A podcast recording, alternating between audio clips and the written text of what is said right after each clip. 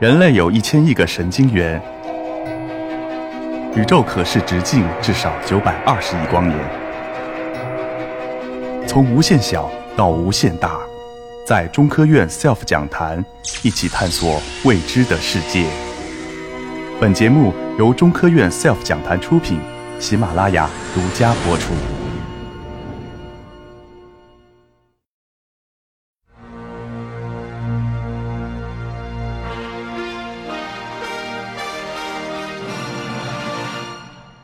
请出中国科学院古脊椎动物与古人类研究所研究员蒋顺兴老师，为大家带来翼龙的探秘之旅。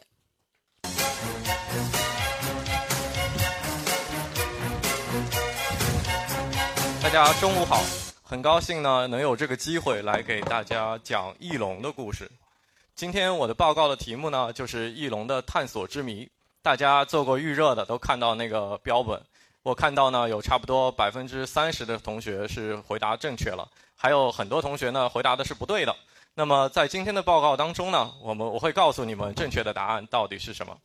首先呢，我们来看看这个复原图，大家可以在上面找到翼龙。你看这两个呢就是翼龙。然后呢，这是另外一张复原图，同样我们在上面能找到翼龙。这个在脚上那个就是翼龙，还有一个。也是，这是时代不同的，这也是一个复原图。大家看到这两个就是翼龙。那么翼龙真的是这样吗？化科学家是怎么知道翼龙的呢？首先，我们知道翼龙是化石，它已经都灭绝了。化石是怎么形成的呢？首先，这个生物在死亡之后迅速的埋藏，然后被沉积物覆盖，再形成化石，经过很长的时间，然后地质学家、古生物学家。在科野外的考察当中呢，发现这些化石，采集回来就是你们在博物馆看到的化石了。然后化石呢，主要是什么呢？主要是骨骼，只有硬质的部分才能保存为化石，软体的部分都很难变成化石。这就是一个翼龙的骨骼化石。然后呢，在很少的情况下，我们会保存一些软组织，比如像这个翼龙当中，我们可以看到它有一些翼膜，还有一些毛发的结构。还有少量的胚胎和足迹的化石，这是一个全世界发现的第一枚翼龙胚胎，发现在中国辽西。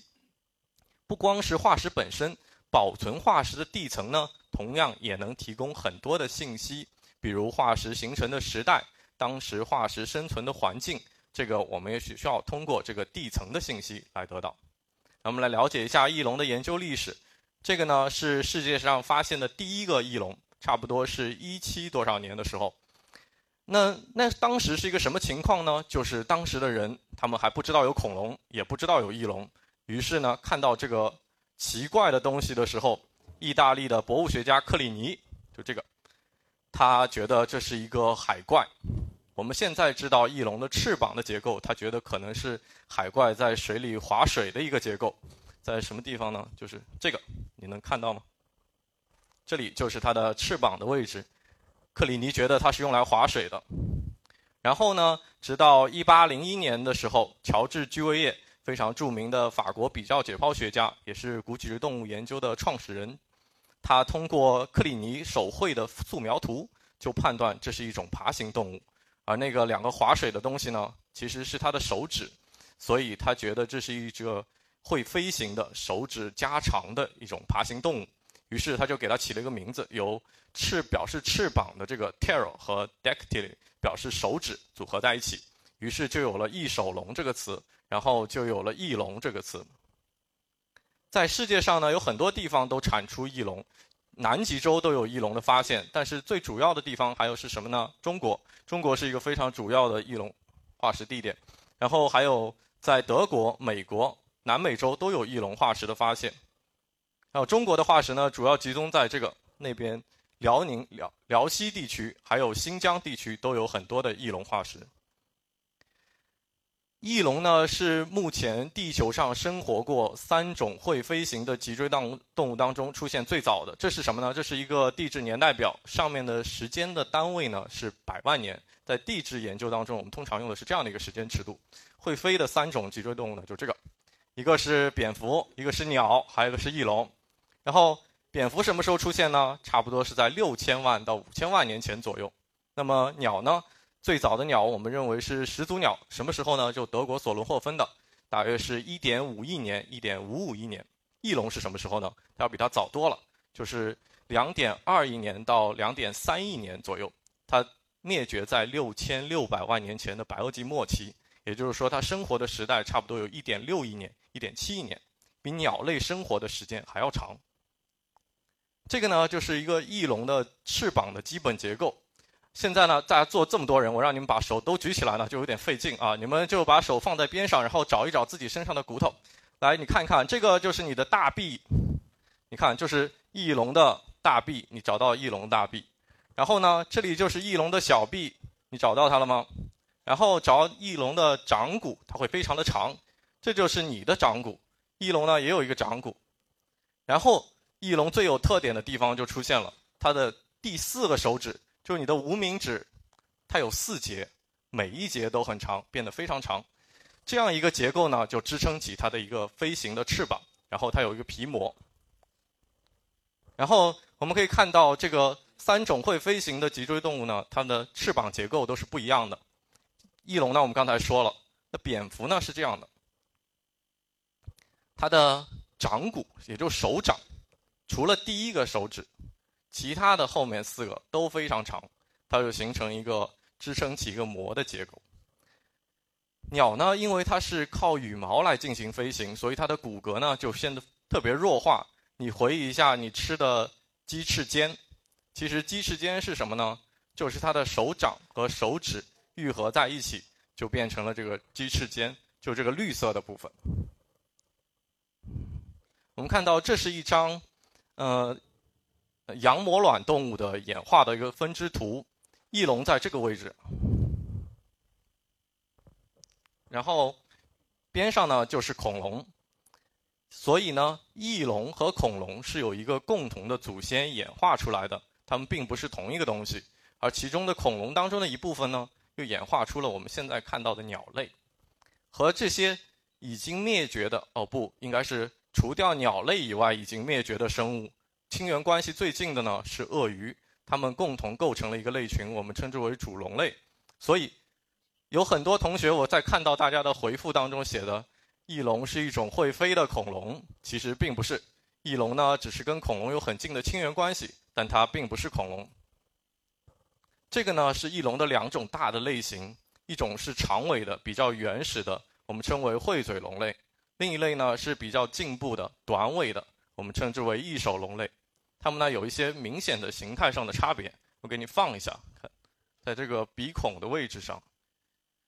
牙齿的分布上，还有颈椎的长短、掌骨的变化，以最明显的尾部的变化，以及它的第五个脚趾的变化上，都不太相同。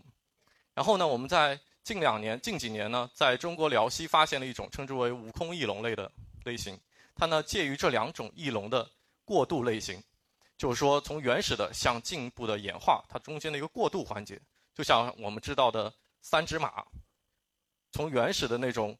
五个脚趾像慢慢变成一个脚趾，三只马它有三个脚趾。这个翼龙呢，它也有一些进步的特征，比如说这个，它还有三个特征是处于这两类类型之间过渡的。还有一个呢，它还具有一个原始的特征，所以我们觉得它是一个过渡类型。好，我们说完这个呢，就说一说这个非常保存非常好的一个热河翼龙，发现于中国的内蒙。大家可以看到这个翼龙最大的特点，这个这个地方是它的头，它的头呢是扁扁的。所以，像青蛙的嘴一样，我们把它归入蛙嘴翼龙类。这么扁的头呢，我们觉得它应该是用来吃昆虫的，大的嘴就是容易捕食到那些昆虫。这个呢是中国命名的第一个翼龙类型，叫魏氏准噶尔翼龙，是由中国骨脊椎动物学研究的开创者杨忠建院士在新疆发现。这是它的一个骨架的复原，你看到它是这样的一个翼龙。这是我在网上找到的一个复原图。这种翼龙呢，我们认为它是吃软体动物的，但是这个复原图呢有一个小小的问题。首先呢，这个就像我们刚才之前说的，我们不光是从化石本身，还从保存的地层来了解这个古生物化石。翼龙呢，它就是这个翼龙呢，就发现在一个湖相的环境中，所以它不可能生活在海边，所以也就不可能吃这个图上显示的这个鹦鹉螺，但是它肯定吃一些带壳的腐足动物、双壳类之类的。为什么是这样呢？它的头骨后部的三颗牙齿，是它头上最大的牙齿。你回忆一下，你看到的小猫小狗，它们在吃东西的时候，吃特别是有骨头的时候，它们是把那个骨头的放到最后的几颗牙齿，这样咬的时候特别有力。翼龙也是这样，这个翼龙它就是用这个特别巨大有力的牙齿把那个壳咬碎，然后来吃这些东西。这是一个南方翼龙，发现在阿根廷。你也许找不到上面它的头在哪，这个长长的这个头，我们可以看到它的，这是一个复原。你看到它下颌密密麻麻的、细细长长的，那是什么呢？是它的牙齿。这个翼龙有一千多颗牙齿下颌，那这种牙齿到底是干什么的？我们觉得它应该是用来滤食的。什么是滤食呢？你不，我不知道你们有没有去过动物园，去过火烈鸟馆，看过那个火烈鸟是怎么吃东西的？火烈鸟就是典型的一种滤食性鸟类，它的鸟类都没有牙齿了，但是它形成了一个像刚才我们看到翼龙牙齿同样结构的一个角质。角质状的结构，密密麻麻的，它是头倒过来在水里这样，一边走一边左右晃动着，来进行滤食。还有一个比较典型的滤食动物呢，就是须鲸。你肯定知道，这个它有鲸须，它的鲸须呢也不是它的牙齿，而是一种角质状的结构。这是也是网上找到的一个图，你看到须鲸它可以，它的滤食过程就是这样，它有一些非常适合滤食的结构，它下面的喉腹褶在吸入大量的水的时候会去膨大。增加它一次性吞入的那个水的体积，增加它的捕食的量。好，我们介绍了这个翼龙的食性，大家还记得的就是刚才说的绿食的南方翼龙，还有是吃昆虫的热河翼龙。这是一个吃，我们还记得它就是吃软体动物的准噶尔翼龙。然后呢，这个就是这张给大家展示的呢，是一个呃有点绕的话，就是在吃。刚吃完鱼又被鱼吃掉的一个翼龙，你看到这个吃它的呢是一条鱼，被吃的呢是个翼龙。但是我们把它放大之后呢，在它的身体里面，你可以从这里看到，这个也许你看不太出来。那你看这个复原图上，它就是一个鱼。所以说这个翼龙呢是吃鱼的，但是它不小心呢也被鱼吃了。大家看到这个图片，你有没有想起点什么？是不是你们？做那个预热的时候看到的图是吧？这个翼龙其实叫伊卡兰翼龙，这是它的化石的另外一个化石的头部。为什么叫伊卡兰翼龙呢？伊卡兰翼龙是它的属名，它的种名呢叫阿凡达伊卡兰翼龙，这是这样来的。呃，你看过《阿凡达》电影对不对？你记不记得里面有一个飞行异兽，主角旗的红色的，就是这个，这个图上这个，它的。那个纳威语我就不念了，然后中文翻译呢叫魅影。这个魅影是怎么来的呢？肯定没有这样的生物。我们觉得，从我做翼龙的角度来看，我觉得它很像是这两种翼龙合在一起。你看到左边的古神翼龙和右边的古魔翼龙，古神翼龙的头呢跟它非常像，但是没有牙；古魔翼龙呢也有脊，也有牙，但是这脊的形状呢不一样，所以我觉得它是合在一起形成的。然后。除了这个魅影之外呢，还有一种飞的，就是其他人骑的，配角们骑的，就是这个，它叫，我们查了一下，它的纳威语叫伊卡兰，它的特点呢，跟那个主角骑的除了颜色上不一样之外呢，就是它的头脊。你看这个伊卡兰呢，头上是没有脊的，这个魅影呢，头上还有个脊，头下也有脊。